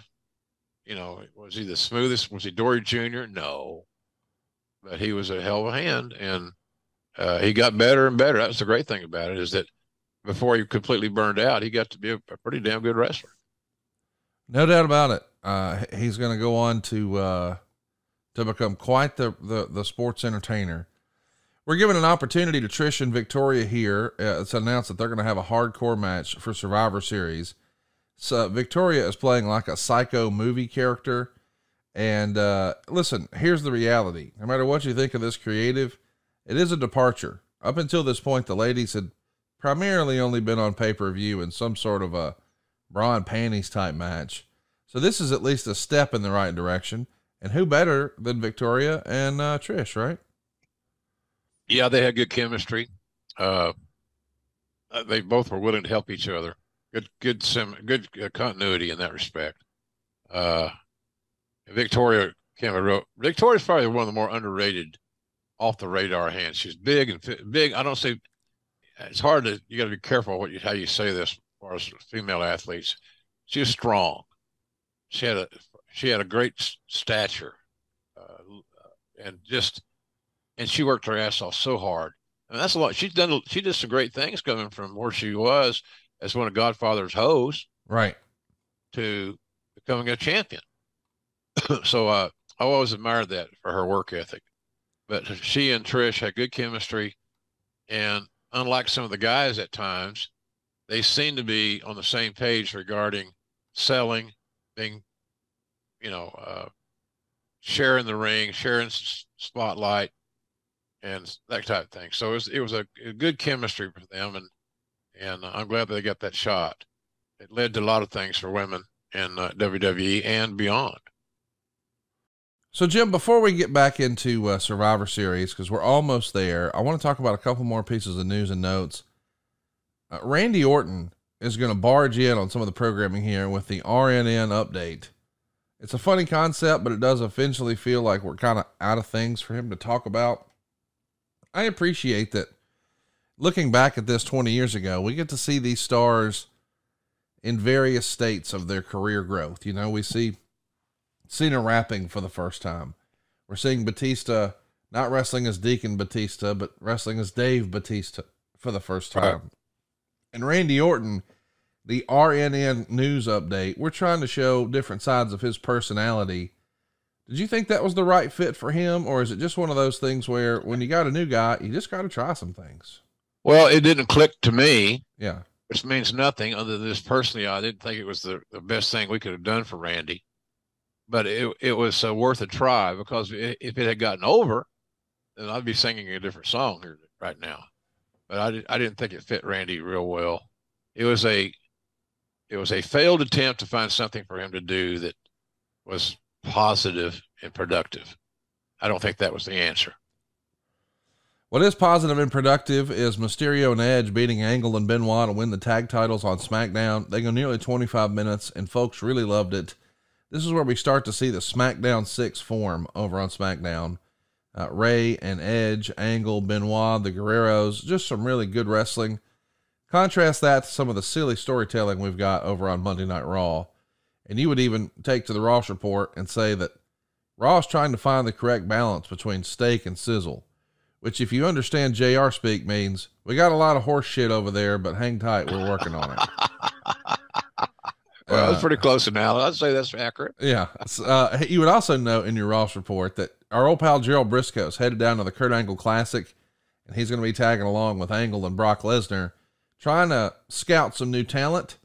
Uh, it's also noted in your report that Terry Taylor is now an agent for Raw, working with a lot of the talent uh, before the show starts, along with Arn Anderson. And you report that WWE's hired Rip Rogers as a coach to start working down in OVW I think everybody listening to this is pretty familiar with Terry Taylor and Arn Anderson, but maybe some of our listeners aren't too familiar with Rip Rogers. What can you tell us about Rip and why was he the right guy to join up for OVW here? Well, when you talk about trainers, you know, uh, one name pops in my head first. That's Tom Prichard, uh, who was a hell of a trainer. Uh, Dory Jr. was a hell of a trainer. But Rip Rogers is a little different animal. You know, he, he came from uh, he worked in territories back in the day, uh, but he is so fundamentally sound. I'd put him in one of the top two or three spots on my personal list of uh, of guys that train wrestlers, even to this day. Uh, if you get under his learning tree, if you're a wrestler, you want to be a wrestler, uh, you'll be making a good move. So he was very uh, un- underrated, maybe, but boy, he did a great job for us. Uh, teaching guys the basic fundamentals with no bullshit, no nonsense, uh, and uh, just a hard working guy. So he's uh, he's got his he's made his mark. He's got his niche now in in the in the wrestling business, and that being one of the top trainers in the world. Well, we also got some news and notes over on SmackDown. It looks like Heyman and Lesnar are going to be splitting up here. We're advancing that storyline. But in a very real circumstance, Saturn is officially released, and Meltzer would say it was no surprise. And apparently, the decision was made while he was injured that they weren't going to bring him back. He would say the nature of his contract, which expires in January, is that he's getting paid in full through January, but apparently right. paying a big lump sum for the release now, which maybe gets the contract off the books quicker. We talked to Bruce years ago about when the Radicals first jumped ship from WCW to the WWE. And he saw, of course, everybody believed there was a huge upside in Benoit. and he thought that Eddie Guerrero might could be the Hispanic Shawn Michaels. But Bruce specifically thought, man, Perry Saturn is a big dude with a great look. There's a lot of upside on our side of the fence for that guy. And it never really clicked. I mean, listen, he had some good matches and he made some chicken salad with things like Moppy, but it never really got any momentum. Why do you think that was? Was Vince, did Vince just not get it with, with uh, Perry? I don't think he did. I don't yeah. think Vince did. I think, uh, I think Perry was, uh, couldn't get out of the shadow of Benoit and Eddie. Right. And uh, so by comparison, uh, there is no comparison. Uh, you know, so but Perry was easy to work, pretty easy to work with. You know, we you still got to deal with all the external external things, Conrad. Uh, you know, drug and alcohol abuse, uh, pain pills, all this shit. It just never goes away, seemingly. I don't think it's quite as drastic today by any means as it was in that era. So, uh, and and of course, the talents will always have their excuse, and some of them are just not excuses; they're reasons. You know, I got a bad back. I can't make my bookings. The same thing will go back to that first class airfare. You know, I I I upgraded Sean Waltman. Yeah, his agent was Barry Bloom, who's my agent now, and Jericho's and Kenny Omega. And Everybody's, yeah, yeah. He's got and Mick. Uh, so uh, I. I, I, don't know. I, Perry just he just barely missed. He just barely missed, and I don't never I never did understand why Vince didn't have the confidence in Perry that others did seemingly. It's just a it just didn't click. It just didn't it didn't work, and that's unfortunate. Perry was a good guy. He's a solid hand, no doubt about that. Well, let's talk about the show. Uh, here it is, Madison Square Garden. It's still the garden. It's still special. And it's a critical success with the Observer readers. 76.2% thumbs up. Uh, but as a reminder, the prior year Survivor Series was the final match between the the whole invasion angle. So it's the the alliance of WCW and ECW taking on the WWF for brand supremacy. So that did 450,000 buys, which you could argue should have been a lot higher than that, but boy, the invasion storyline was just bungled. But by this point, man, in 02, the WWE's reeling a little bit. This show, instead of doing 450,000 like it did in 01, did 340,000 buys. So we've managed to turn off over 100,000 paying customers in, inside of 12 months. And it's not like we could say, well, the invasion angle was great creative. We all recognize it was less than but it was still 110,000 higher than this. Is this the ever dreaded cyclical line that we like to say, or is it more than that? Are fans this turned off by things like Katie Vick and hot lesbian yeah. action, et cetera, et cetera? I think the your latter. I think uh, we didn't have a lot of, we weren't building a lot of momentum, at least momentum in a positive way, if that makes any sense whatsoever. Uh, it, it just bad creative, gave the fans no big, strong reason to make it can't miss television. You know, the, during the Attitude Era, Monday Night Raw was can't miss TV. Everybody watched. Yeah. And now uh, this scenario is a little bit different. But if you just do the math, you can tell that we were not the basic fundamental thing of promotion. We were not providing the fans with what they wanted to see, and that's why all those folks did come back to buy this pay per view. They did. They were. Some of them are probably disgusted. Some were probably disillusioned. Yeah. But nobody was flocking to this creative and saying, "Man, I got to watch this again. This is going to be great. Can't wait till next week." I don't think that was happening that often. Well, it is a legitimate sellout. There's 17,930 fans there. About 15,500 of them were paying fans and it broke the all time gate record for pro wrestling in New York City $1,250,580. It's the largest live gate for any pro wrestling show ever in North er, um, North America that wasn't North Alabama. Yeah. that wasn't a WrestleMania. Think about that. Largest gate in North American history for a non WrestleMania. So listen, we can poke holes and say, oh, they're down on pay per view and blah, blah, blah. But there's other metrics that you would measure your business. And man, if we're sold out at the garden and setting records, like not just for this building, not just for this market, but for North of freaking America, or as I said, Alabama, that's pretty strong, dude. Yeah, it is. And, uh, uh, it's like putting a band aid on a wound. That house took a lot of the heat off. Yeah. For, for a lot of folks and uh, gave a little bit of a surcease, as Gordon Solie used to say, uh-uh. Huh. Uh, and, uh, you know, it, it, it was a, it was a temporary feel good. It's like having taken medicine. It's going to work for a while, but then now what? And we need a new band-aid. So that's kind of how I looked at that thing. It was a great success. It was cool as hell to see the garden packed it's, it, and to know that most of the tickets were actually sold and not given away. Yes. Uh, I thought that was kind of good. And so, but it was just, it was a, it was a temporary fix. The euphoria that that success created was much needed to say the least.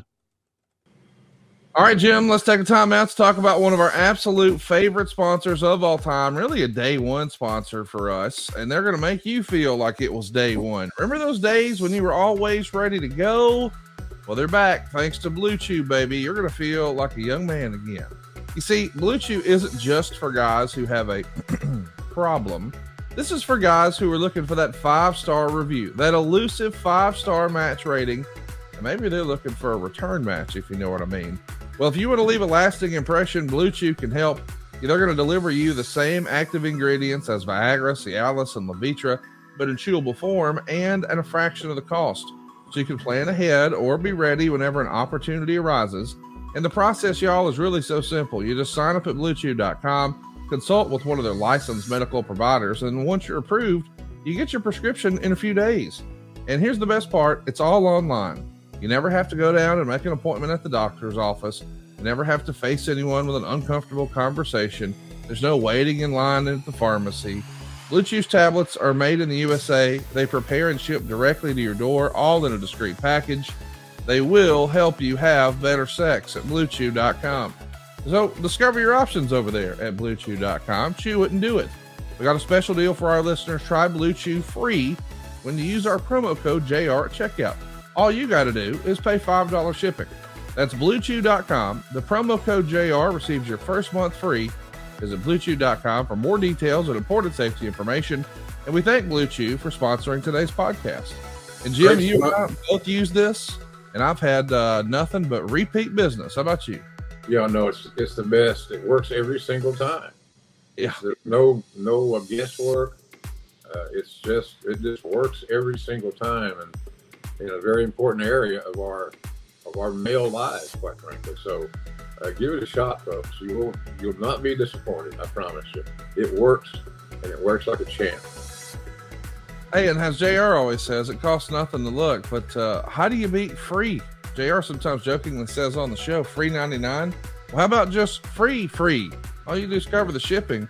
It's bluechew.com. Use our promo code JR. Let's uh, read the uh, description of the show here directly from uh, the Observer. The WWE changed five championships, including the Big Two, and debuted the most expensive structure in wrestling history to, da- uh, to headline the Survivor Series on November 17th from New York's Madison Square Garden. I find that, listen, there's a lot more written about the show, and we're going to get into the whole show. But I, I sometimes forget how monumental a show like this is five title changes, including both world titles. And I guess I never really thought about it, but he's dead on. The most expensive structure in wrestling history. I know you don't have this in front of you, but I am just going to ask hypothetically. What do you think this thing cost the company? To build it? Yeah. Oh, gosh, Connie, I don't really know. I'd just be making a, a wild guess. I would say probably it was uh, quarter of a million dollars. Wow. And I and that look, that's a guess. So when somebody yeah. steals our shit here today, yeah, for their own websites, right, right, they're, they're going to say that Jr. said that the hell the elimination chamber cost a quarter million dollars to build. I didn't say that, so everybody knows. uh, I, I'm just I'm giving you a, you asked me a question. Yes. I don't know the exact answer, but I was guessing about a quarter of a million dollars. You got to hang it. You got to you got to. It's got to be steady. It's a whole new structure. There's not a not a template for it. So uh, that's just a wild ass guess on my part. Well, it's a good wild ass guess. We like wild ass guesses. uh, let's go to the show here. I'm pretty pumped to talk about this one. Uh, I guess we should mention first there is a, a pre-show match, if you will. It's Lance Storm and William Regal taking on Goldust and Hurricane. It was supposed to be on the pay per view. Now it's on Heat. Meltzer would say that's a last minute call. Uh, he called it a typical Heat match. That was fine, but I had no time to really mean anything because they only get three minutes in one second. And then Tommy Dreamer runs in and cleans house with cane shots to a big pop. And that does raise the question to me. In your opinion, could the WWE have done more with Tommy Dreamer? I mean, for him to get a pop in Madison Square Garden like that, that's pretty cool. I was very cool. Yeah, I, I think Tommy's another guy that's kind of underrated at times. He's been painted that ECW brush so fervently Yeah. that sometimes people can't see past that. Tommy's a very intelligent, very sound, very solid pro wrestler who loves his business about as much as anybody I've ever ever ever met. So, uh, but again, that sometimes the ECW brush doesn't paint all pretty pretty colors, and I think that's the deal. I think Tommy was looked at as being is tired and it's been around and blah blah blah. I didn't see it that way. Uh, he you want guys like Tommy Dreamer to help the young guys understand what they should and should not be doing. And the way you get that more often than not, obviously, is to have the have uh, Tommy work, work with younger guys, and and see how you can help them. So uh, Tommy's a underrated gem in this whole uh, in the, in that era. He he could have done a lot more, and you never would have been embarrassed. He would always worked his ass off. He would have done what he was asked to do. He's a true pro. Here we go. Let's start the show, man. It's Jeff Hardy and Bubba Ray and Spike Dudley and a six man taking on Rosey, Jamal, and Rico. It's a tables elimination match with lots of high risk spots. Uh, the the finish is going to happen where Devon returns to being a Dudley, complete with the Dudley wear. Of course, he was brother Devon before, and he was a pastor, and blah blah blah. Anyway, we're excited here in New York City to see our, our Dudleys back together again. So uh, the Dudley side is the A side. They go 14 minutes and 22 seconds. And Meltzer thought it was uh, pretty fun. He gave it three stars. Uh, Rico is going to wind up with several cuts on his arm from his biceps to his forearms from particles of the breaking tables. But anytime you do some sort of a, a table match with the Dudleys in MSG, fans are going to get with it. And this is a heck of a way to start the show. Yeah, great way. It got audi- the audience invested early in the building. Right. It set the precedent for the excitement level, if you will, uh, and, and so to speak. So, uh, yeah, the Dudleys are, and, and Doug, Dudleys and Jeff Hardy, that's a pretty damn powerful six man team. Uh, a lot of popularity, a lot of name identity, as we mentioned earlier on some somebody else. Uh, but the Jeff Hardy was getting over, and the Dudleys were huge in that area, that part of the world, uh, especially not just that part of the world, but especially in that part of the world. And I know it was going to be a thrill for those guys to to work on a pay per view from the Garden. They grew up going to the Garden. That's a big deal, Right. you know. So, uh, I, I, uh, I, they never felt in my memory, the Dudleys never failed to deliver when booked in a spot where they were really needed to deliver. And these first matches on these pay per views Are important. fall under the category of it really needs to deliver and set the tone. Yeah. Talk to me about the Dudleys together or separate. You know, I um I love the Dudley Boys. One of my all time favorites, a guilty pleasure, if you will. Uh, I, I enjoy their stuff, but when we split them up here, it felt like we didn't really know what we were doing with Bubba. And boy, poor Devon with this Reverend gimmick. This was just not good. We know that Bubba would have great success as a single as Bully Ray and TNA. And maybe we were just trying that here in 02, but them together, I don't know. Like I understand we split the Rockers and and one became a star and well one didn't and maybe we split the Hart Foundation with similar results. But I just prefer the Dudleys together. Is, is that just something that's common with tag teams, or was it just the environment they were in here that didn't allow them to flourish as singles? I, I just think fans enjoyed their the tandem, uh, and they had good, great uh, chemistry. They had uh, they were they were almost uh, seamless. They'd worked together so much and so long that they didn't have any missteps. It was obvious to anybody, or at least to most people. It certainly was obvious to me. The star of the duo was Bubba. It's just a matter that you know you, there's there's going to be a certain level of uh, separation anxiety when a longtime team that had had earned a lot of popularity now uh, is going to be split apart. And then how do you create an identity that would merit his ability for for Bubba? Bubba was the star of that show, and he and uh, to me he always will be. So uh, you know, I Bubba's he's outspoken. You know, we've had some spirited uh, debates. Usually over cash or creative. Imagine right. that, Connie. Imagine that. Yeah, imagine that. So, uh, but he's a smart guy, and you can tell sometimes uh, exactly how smart he is when you hear his some of his uh, uh, renderings on uh, Busted Open that he's on a few days a week. So, uh, but Bubba brought a lot to the table. I think if Bubba was easier to get along with, and I might I might be sticking out of school, and I'm not trying to offend him or anybody else.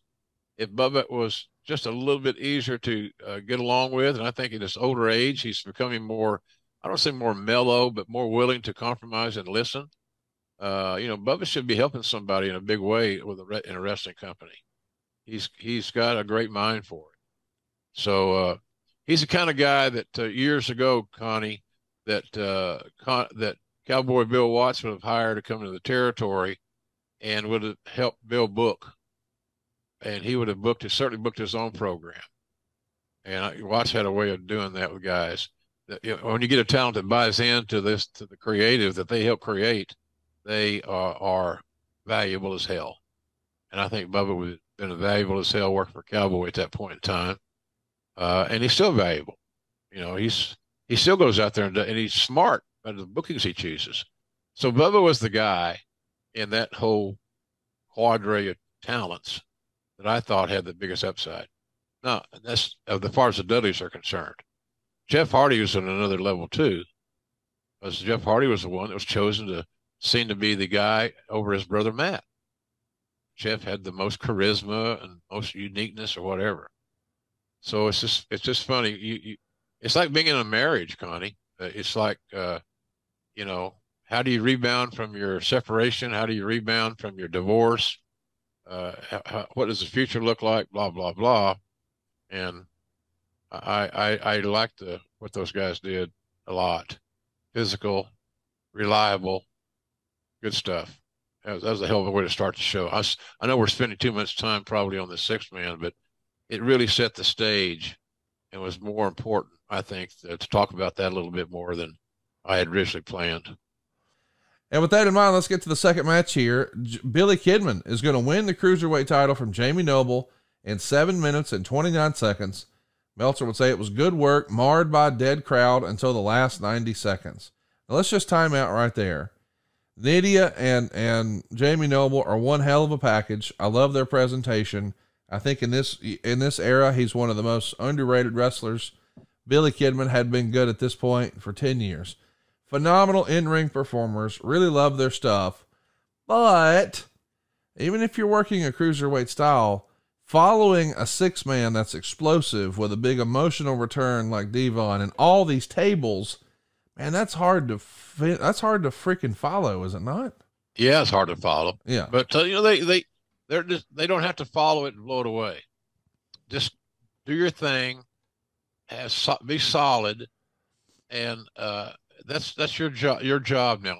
Your job is to move to move the runners around the base your job is to move the thing along a little bit. Just don't let it don't don't, don't let your work in this match sink the momentum that your six man just built.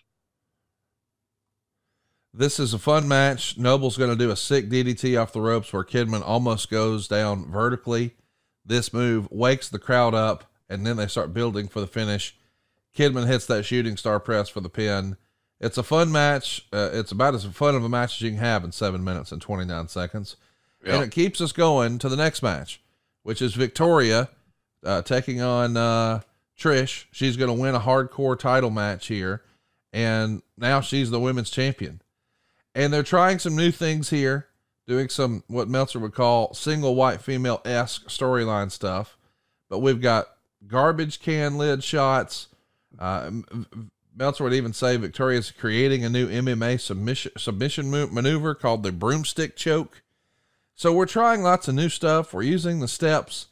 Uh, I'm not going to say that it's uh, the best hardcore match we ever saw, but considering we normally see bra and panty matches, to see Yeah. them using garbage cans and the steps and fire extinguishers, it's pretty cool. And I think it's better than Meltzer did. He only gave it a star and a quarter. But for the advancement of women's wrestling, this was a, a step in the right direction. Yeah, I agree. I agree. I thought they had a great presentation. Uh, I I really respect and love both those ladies. They were always good. They're reliable. Uh, if they're booked somewhere for an appearance, or they're booked in a match like this on a high level, they delivered. Uh, so, and like I said, uh, you know, Victoria coming uh, from being one of God, just being a a walk on character, just a background player, uh, as one of the Godfather's hoes and where she ended up is uh, pretty impressive to me. Of course, Trish is one of those once in a generation talents, Right. male or female. She's got it. And I, I thought the world show you how much Trish loves the business.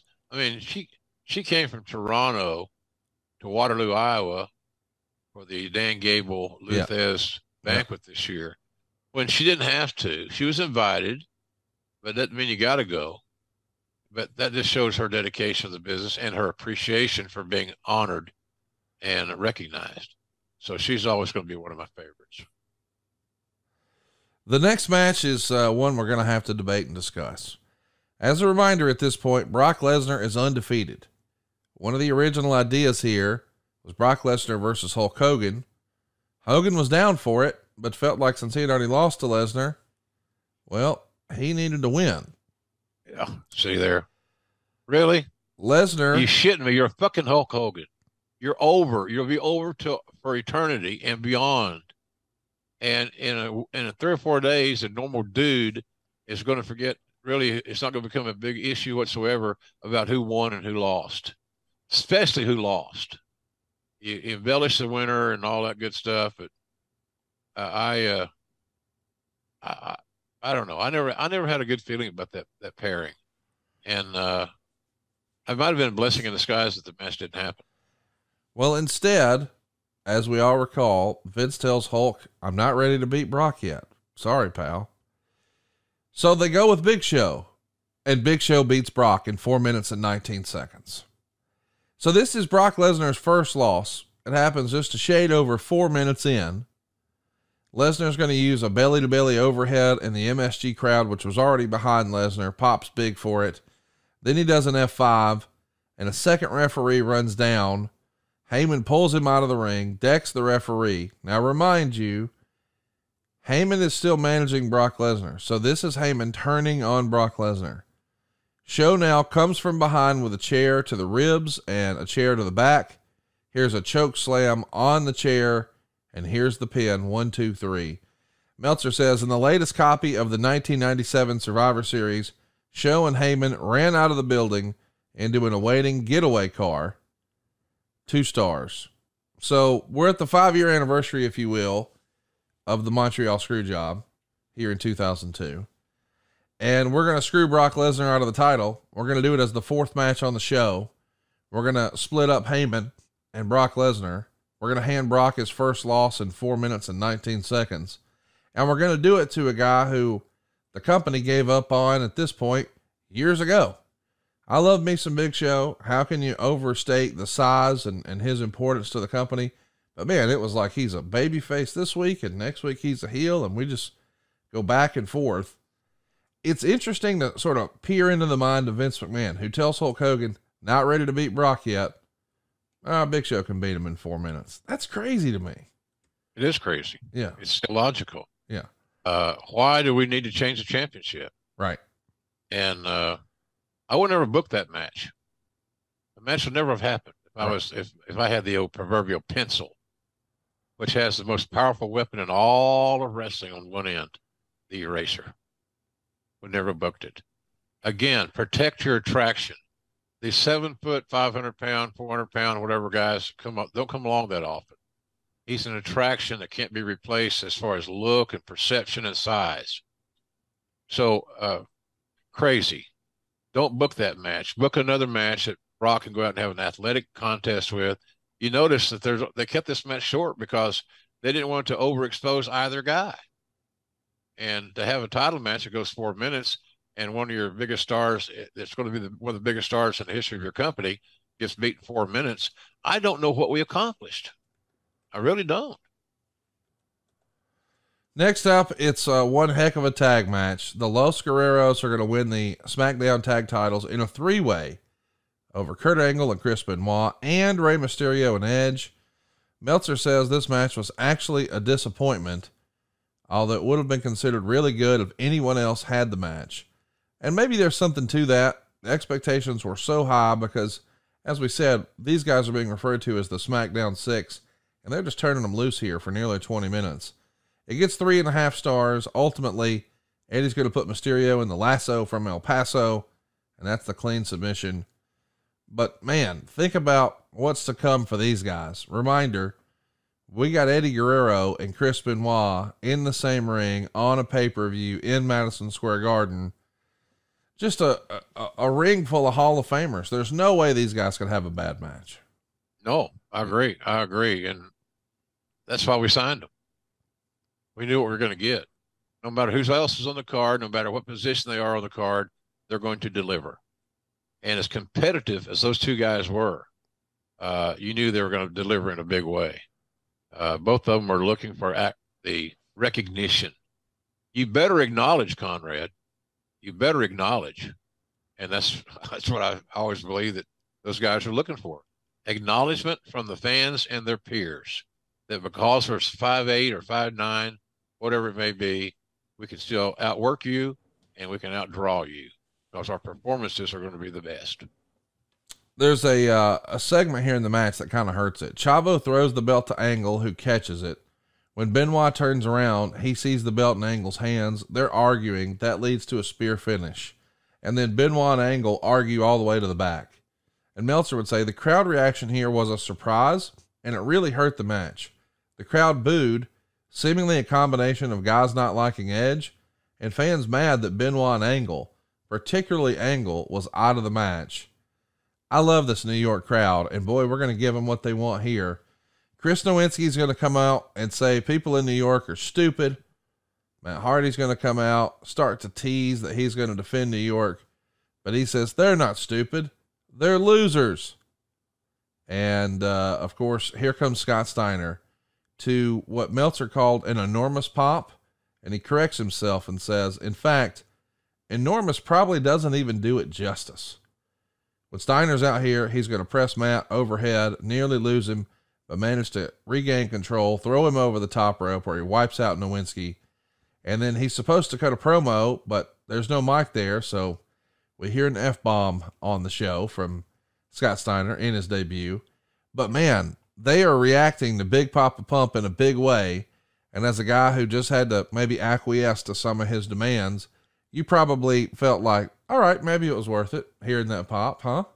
Yeah. Oh, absolutely. Yeah. Yeah. You, uh, we, you never know exactly how uh, a returning talent or a new talent, whatever term you want to use, uh, is going to be received. Our questions are answered very quickly regarding Scott Steiner. And uh, yeah, it was, I was happy to hear that that pop. That's you're happy to hear any pop, but on, on, a, on a new guy coming back, it sort of validates your negotiation and uh, and getting the guy on paper. So that was that was really important. I used to stress to the guys, let's don't talk. I don't want you talking to the talents I'm negotiating with. I don't use it because they're going to ask you about creative Right. because they care about cash and creative. I'm going to be, I'm going to take care of their cash issues. Creative, I'm not because I don't have any say in that. Right. And and it, quite frankly, what they hear regarding potential future creative can adversely affect negotiations. What if they don't hear what they want to hear? What if you don't have a valid answer for it? So, you know, the question is, uh, Scotty was, you know, as you that f bomb was just indicative of his competitiveness, and uh, you know, he he didn't give a shit. And I'm not saying that in a negative way. He just he he just didn't. And uh, I kind of like that trade in him. Of course, I've been a Steiner guy since the Cowboy Bill Watts days, so I'm I'm biased. And I was, I was still disappointed that we didn't get the full run out of the Steiners versus uh, Doc and Gordy. I thought that was uh, that left some meat on the bone, quite frankly. We're excited to announce a new affiliate partnership with Fanatic Fanatics. Easy for me to say. The world's largest collection of officially licensed fan gear. It's an easy way to support your favorite podcasts, shop for your favorite players and teams by going to shopsportsmerch.com. That's shopsportsmerch.com or if you're watching along with us on YouTube, just hit that QR code that's up on your screen right now, or just check out the uh, description below for the link. We'll also have it up on all of our socials. You can shop with confidence for your favorite jerseys, caps, shirts, jackets, hoodies, and more with Fanatics. But be sure to use our special link, shopsportsmerch.com, and that will support our show. Next up, it's our main event Shawn Michaels is going to win the Raw title in the Elimination Chamber, the very first one. He beats Triple H, he beats Rob Van Dam, he beats Chris Jericho, he beats Kane and Booker T. They go 39 minutes and 20 seconds. And uh, maybe the most notable thing beyond it is just a dangerous structure is Rob Van Dam climbs to the top of one of the chambers and comes across with a frog splash on Triple H that hurts him. And I, I believe it was like a knee on the throat and uh, Meltzer would say at one point the match wasn't very good. Then Michaels juiced and he starts taking a bunch of bumps on his back on the steel, which maybe considering his back history wasn't the best call. Eventually, we get down to Triple H hitting a pedigree, but everybody's too stunned to roll over for the pin. There's another pedigree attempt. Michaels blocks it, hits the super kick, and that's it. Huge confetti celebration, and it's everywhere. Meltzer would call it a real strong visual to end the show. And he says that Michaels physically had lost some of his wrestling timing, which was one of his strong suits, and he maybe looked a little smaller here.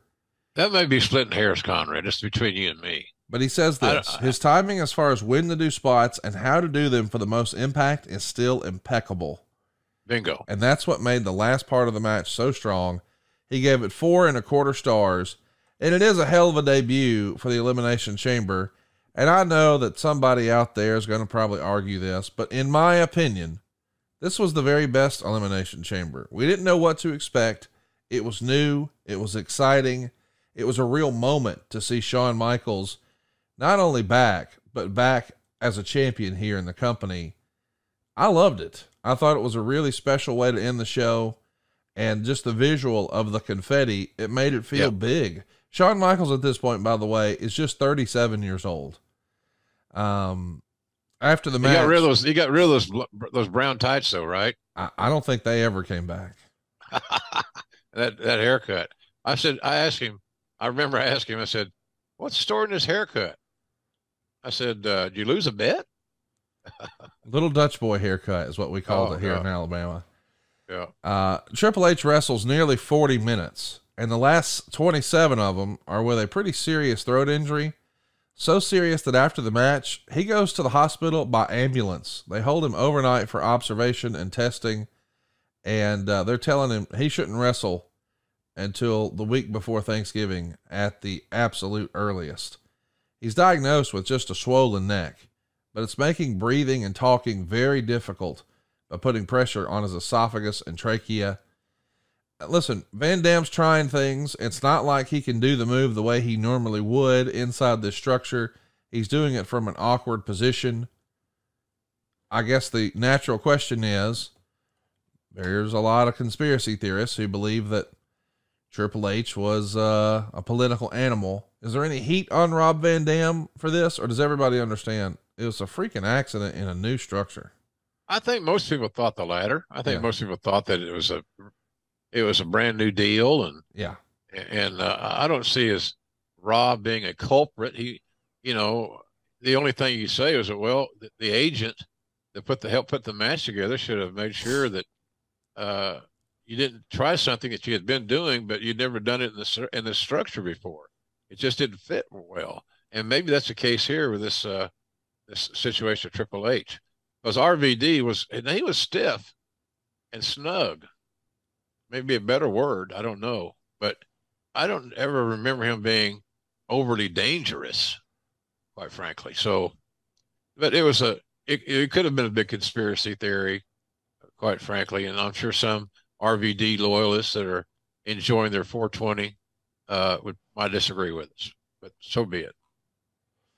Well, the uh, the structure itself, Meltzer believed cost around five hundred thousand dollars to build. Now I don't know if if that is a quote unquote working number, but you know, we can all agree it's a six figure structure. There's pressure on the talent to get over the the the dangerousness of this and and just how violent it is. And I remember watching as a fan thinking, man, I don't know how they're going to take bumps all over that metal. Yeah. And they did.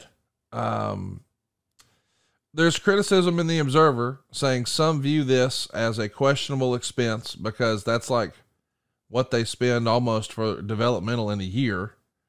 And we're spending this on one quote unquote gimmick match at a time when the company's making a lot of cutbacks. But I view it a different way as, hey man, they're trying to create new tentpole events.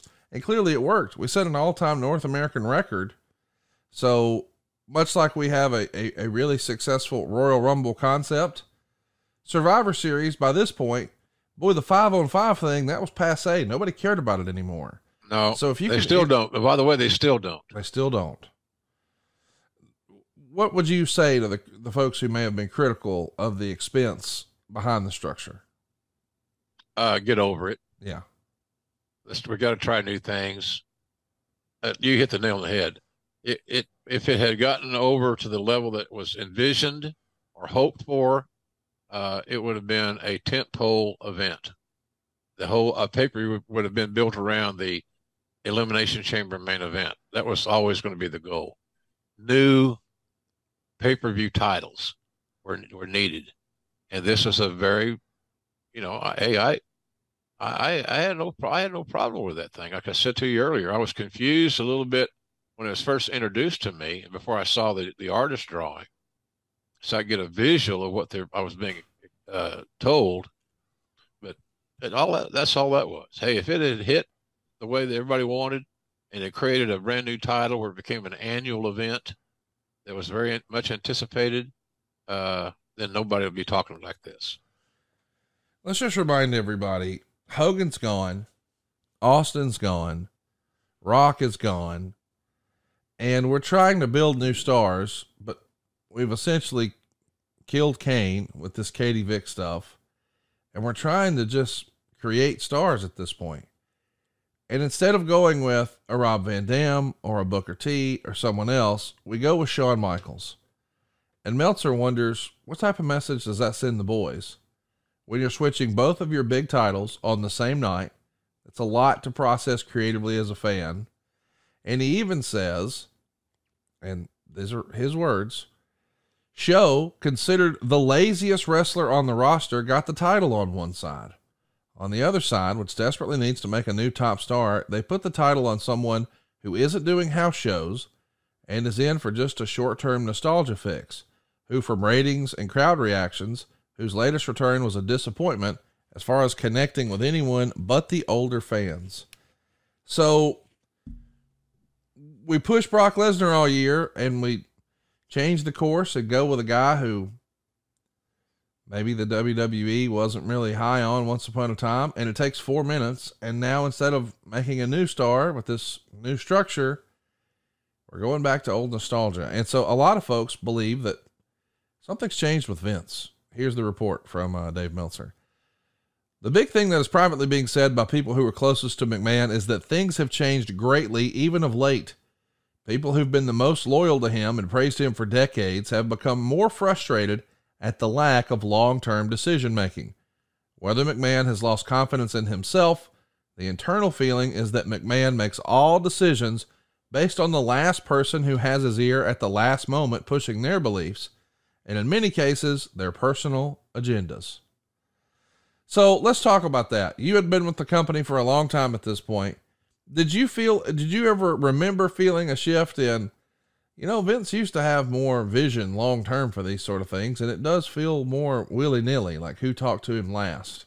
Is that is that fair? To, is Meltzer got the right line of thinking there? And is this around the time that changed, or is that all just much ado about nothing? It's not much to do about nothing because of the of, of the what we've seen and, and this, what's this, how things played out. Um, I it, it, it showed me that Vince was going to emphasize and spend more time on the entertainment side of sports entertainment than the sports side. The the roster that I recruited signed were recruited because of the sports side. Because you can't say, well, I saw this guy in an independent match, or I saw this guy in an old match from EC Dub, or whatever it may be, and, and I know that they're going to be a great personality. My first priority was, are you reliable? Can you work? Are you willing to be a team player? Meaning that when you're asked to put somebody over, you do it in the most magnanimous and most effective way humanly possible. And uh, some talents still don't get that to this very day. They don't understand that the, the, the total of the match is much more important than the, the final three seconds. The total of the match. I, I hate to, to do a like what we do here, Connie, where we'd say, uh, well, uh, it was the finish was interesting, but the match itself was not very good. I don't think that's a good thing. Right. I just don't think it's a good thing. So, but you know, hey, Vince, Vince is getting older. He's still got a lot of, on his plate. Being uh, the head honcho of a publicly traded company, uh, his lifestyle, whatever it may be, you can tell that there was some changes ongoing, and it was it was uh, distracting, quite frankly. Hey, in my real life, man, I'm helping people save money. I'd be glad to help you too. If you're looking to buy a house, if you're looking to get out of that apartment, if you're looking to sell your house, if you're looking to fix your credit uh, so you can buy a house, if you're looking to get some pro tips on how to save money to buy a house or how much you need to buy a house, or maybe you're just trying to save some money on your current bills, maybe get rid of some credit card debt, maybe consolidate a car payment, maybe you just need some cash to do some remodels around the house Whatever it is, we can help you at savewithconrad.com. You don't need perfect credit. You don't need money out of your pocket. Man, if we can't help you save some cash, we won't waste your time. But you can get a quick quote, even talk to a live person right now at savewithconrad.com or give us a call toll free 888 425 0105. By all means, give us a buzz, ask for me. We're right here on the Parkway in Huntsville, Alabama, but licensed pretty much all over the country and able to help you remotely. Uh, seriously, think of me next time you need something in that area. You got a friend in the business. You can also just drop me an email, conrad at savewithconrad.com. If I can be helpful, I'd love to do that. I'd love to let my family help your family. And don't just take my word for it. Go check us out. We got an A plus with the BBB, and you can read all of our five star reviews. There's more than a thousand of them at conradreviews.com. Uh, but savewithconrad.com, that's your hookup, man. I love the show. I uh, I thought it was a fun show. I understand the long term criticisms and, and, and the armchair quarterbacking, uh, but when you're able to just watch the show for what it is, this was a good show to me. Uh, Instagram a wrestling historian wants to know any idea why there were no traditional team elimination matches this year? Did they those... stopped working. Yeah, nobody gave a shit. Uh, to be polite to you, uh, it, it, that that's again that created ship had sailed, and it sailed so far away we couldn't even see it anymore. It sunk. The poster for this event has Rob Van Dam on it, which brings Coach Rosey to wonder why didn't Rob Van Dam get his push during this time? WWE was promoting the heck out of Rob Van Dam. He's even on the poster. Keep doing what you're doing, JR. We love you. So thanks for those well wishes, Josh. But you know, he did have a, show stealing match back at Invasion in July of 01. And you could argue that, you know, he continued to gain in popularity. Could this have been, hindsight being what it is, an opportunity to, because we saw how they reacted here in New York for Tommy Dreamer, how they popped real big uh, for the Dudley Boy reunion. I could see how they would be really excited to see Van Dam with the big one. Yeah, I, I could too. I, I'm, I'm with you. Um, I just don't think that that Rob was able to, or Vince was able to get his arms around Rob and from a confidence standpoint. You know, Rob's a 420 is marijuana, which I it's no problem with me. Right. But, but Rob's a marijuana, you know, advocate. Uh, yeah, just yeah, that's all. Uh, I don't. I just don't think Vince had confidence in him, uh, and I think that maybe was due to some uh, external forces that didn't want to lose their foothold. Because Van Dam would have got over if he had gotten that opportunity. Well, listen, it's written all through the Observer. I just didn't hammer it. A lot of people think that, and it's even written in the Observer, that behind the scenes, people are blaming Triple H for the belt coming off of uh, Lesnar and for the other belt going on to Shawn. And uh, this is the era where we start to see Hunter get more and more heat for some of these decisions. Was that the name you were hesitant to say that maybe you thought? Oh, I think so. No, I, I, I think Triple H uh, was he was take, he was also taking on a different role, and he got he continued to get more more of a foothold with the old man. So, uh, but Van Dam was a threat to a lot of guys, right? Because he was unique and talented, uh, and for whatever reason, uh, the audience gravitated toward Rob. They liked him. They liked watching his work, and that's why I think he would have been a a great babyface champion. Another question here, or actually a compliment from Matt. He says, Hey, Jim, not a question, but when you alluded to the Elimination Chamber as, quote, the brutality of Hell in a Cell and the unpredictability of War Games, I just thought that line was brilliant. Thank you for making big moments even grander. How about that? That's nice. Hey, those things just pop in your head, man. Yeah. I, I didn't, I didn't, I'm not big about, uh, okay, now I'll say this, you say that, and we'll say this together. Then we'll, then you breathe and I'll exhale. It's like watching kids get ready for a match nowadays. You know, they'll, they have a conference for 30 minutes over a five minute match, which I found to be totally embarrassing and unnecessary. That's get off my soapbox. Well, let's talk about the soapbox next week. We're going to be talking about Clash of the Champions 21. One of the last big shows that Jim Ross is going to work for WCW. It's going to feature Barry Windham and Dusty Rhodes wrestling Ricky Steamboat and Shane Douglas for the now unified NWA and WCW tag titles. We'll see Sting take on Rick Rude in a King of the Cable tournament match. Medusa is going to wrestle Paul E. Yeah, that's a real thing. And we got Scotty Flamingo, who we know one day is going to be Raven, taking on Johnny B. Bad in a boxing match. All that and more next week as we break down WCW in an era where JR is maybe looking for greener pastures. Yeah, he's he's he's uh, scouting the, on the horizons. Uh, well, you know, that was just that had to happen. You know, uh, Eric came in. He he wanted he got his own people. He got his own formula that he wanted to utilize. I don't blame him for it whatsoever. I may have, I probably have done some similar things, but the one thing I wouldn't have done if I was Eric is get rid of JR. No, I wouldn't have done that either.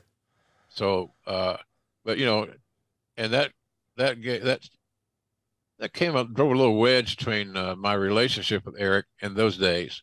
It's ironic how things if you just steer the course, uh, things have a way of working out. And now Eric's one of the guys that I uh, enjoy reading about and talking about, and, and when I see him having a beer.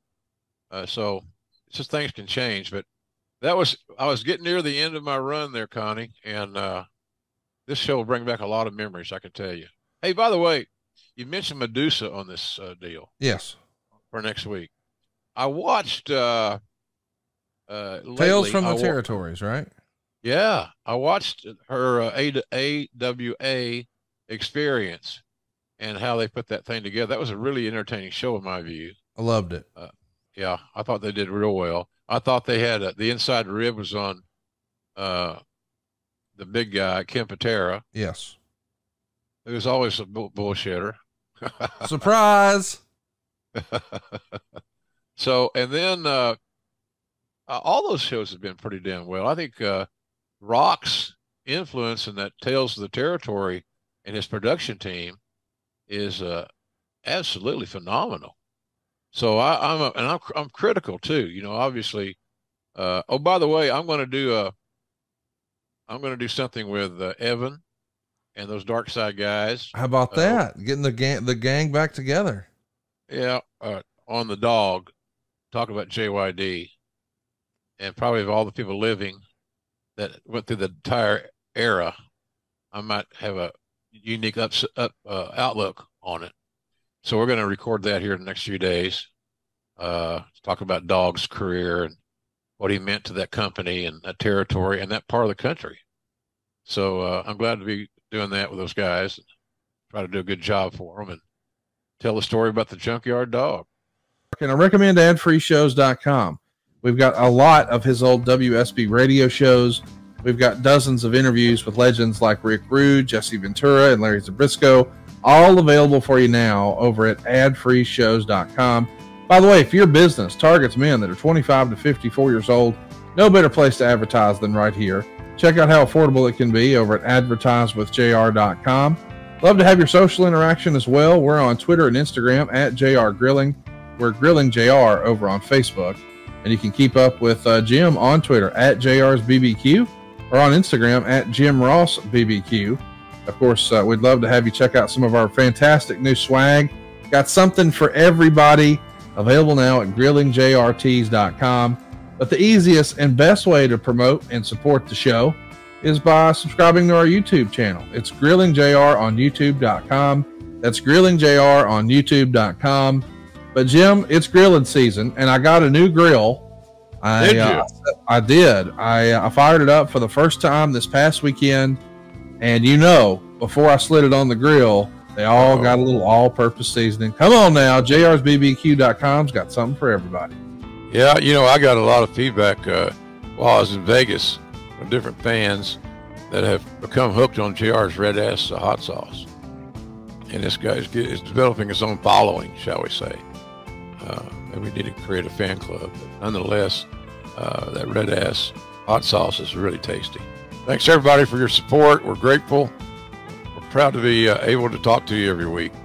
And uh, hope you'll join us again next week. That'll be a fun show. And don't forget that jrsbbq.com never closes.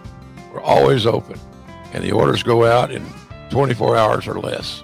So thanks for your help and your support. We appreciate you. And right now, I need all the laughs and all the fun that I can muster. So, uh, but I want to thank all the folks out there that have followed my story. I try not to be too over poor me, you know, uh, you know, I need your help. I'm going to start a GoFundMe page. No. Jeez, God damn. No, I'm not. I am appreciative, and I thank folks for taking the time out of their day. You mentioned earlier about taking the time out of your day and doing a five star review. Yeah. You have time to do it, if you got a company that you're or you're supporting and they got all these reviews, uh, then damn man, uh, that, that's that's it. That's a that's a that's a great endorsement. Yes. So for you guys following me on Twitter and Facebook and all that stuff, uh, I, I appreciate it very much. And I can guarantee you, wasn't that many years ago where I would even know what Twitter and Facebook were. I know now, Yes, and I do. appreciate you guys helping me out and uh, with your encouragement. It means a whole hell of a lot. Seriously. Check it out, jrsbbq.com. Something for everybody. Lots of cool stuff on there, including signed trading cards. But uh, do yourself a favor. Pick up some sauce. I I know you probably want to put it on a shelf to display it. Go ahead and order two one to try and one to display. You'll be glad you did. Uh, and we'll be back next week talking Clash of the Champions right here on Grilling JR with the voice of wrestling, Mr. Jim Ross. Thanks everybody for listening, Conrad. Great job as always. And uh, ladies and gentlemen, count your blessings. Nothing's more important than our health. God bless you. See you next week right here. Yep. For the first time ever, Starrcast goes international.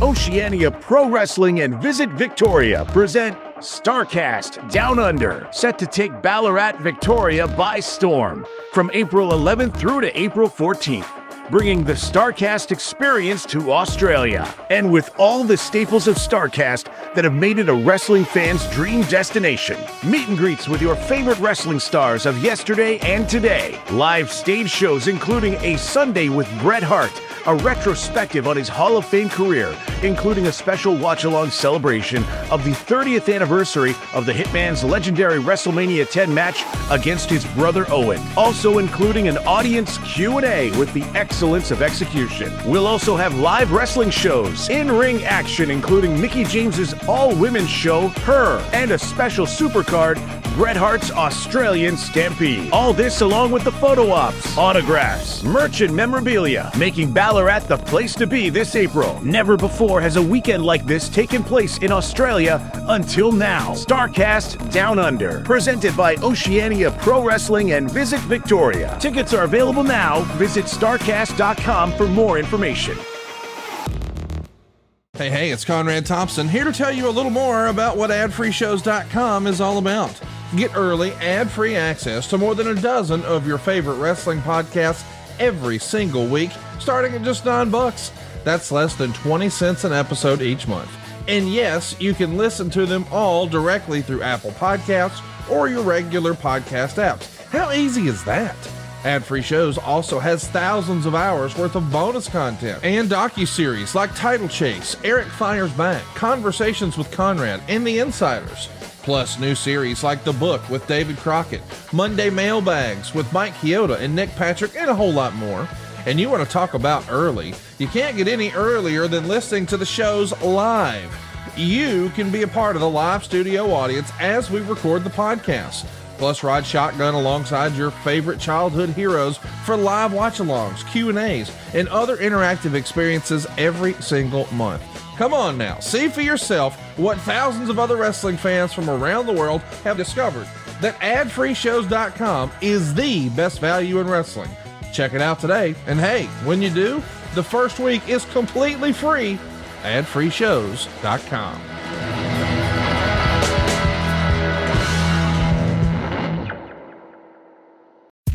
John brings his skewed sense of humor. Jeff brings tips to cut strokes off your next round.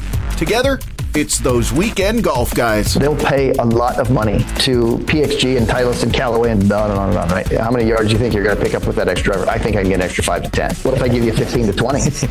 you pay me more. Jeff Smith right? teaches on the sliding scale. those weekend golf guys, the podcast, part of the Believe Network. Just search B L E A V on YouTube or wherever you listen.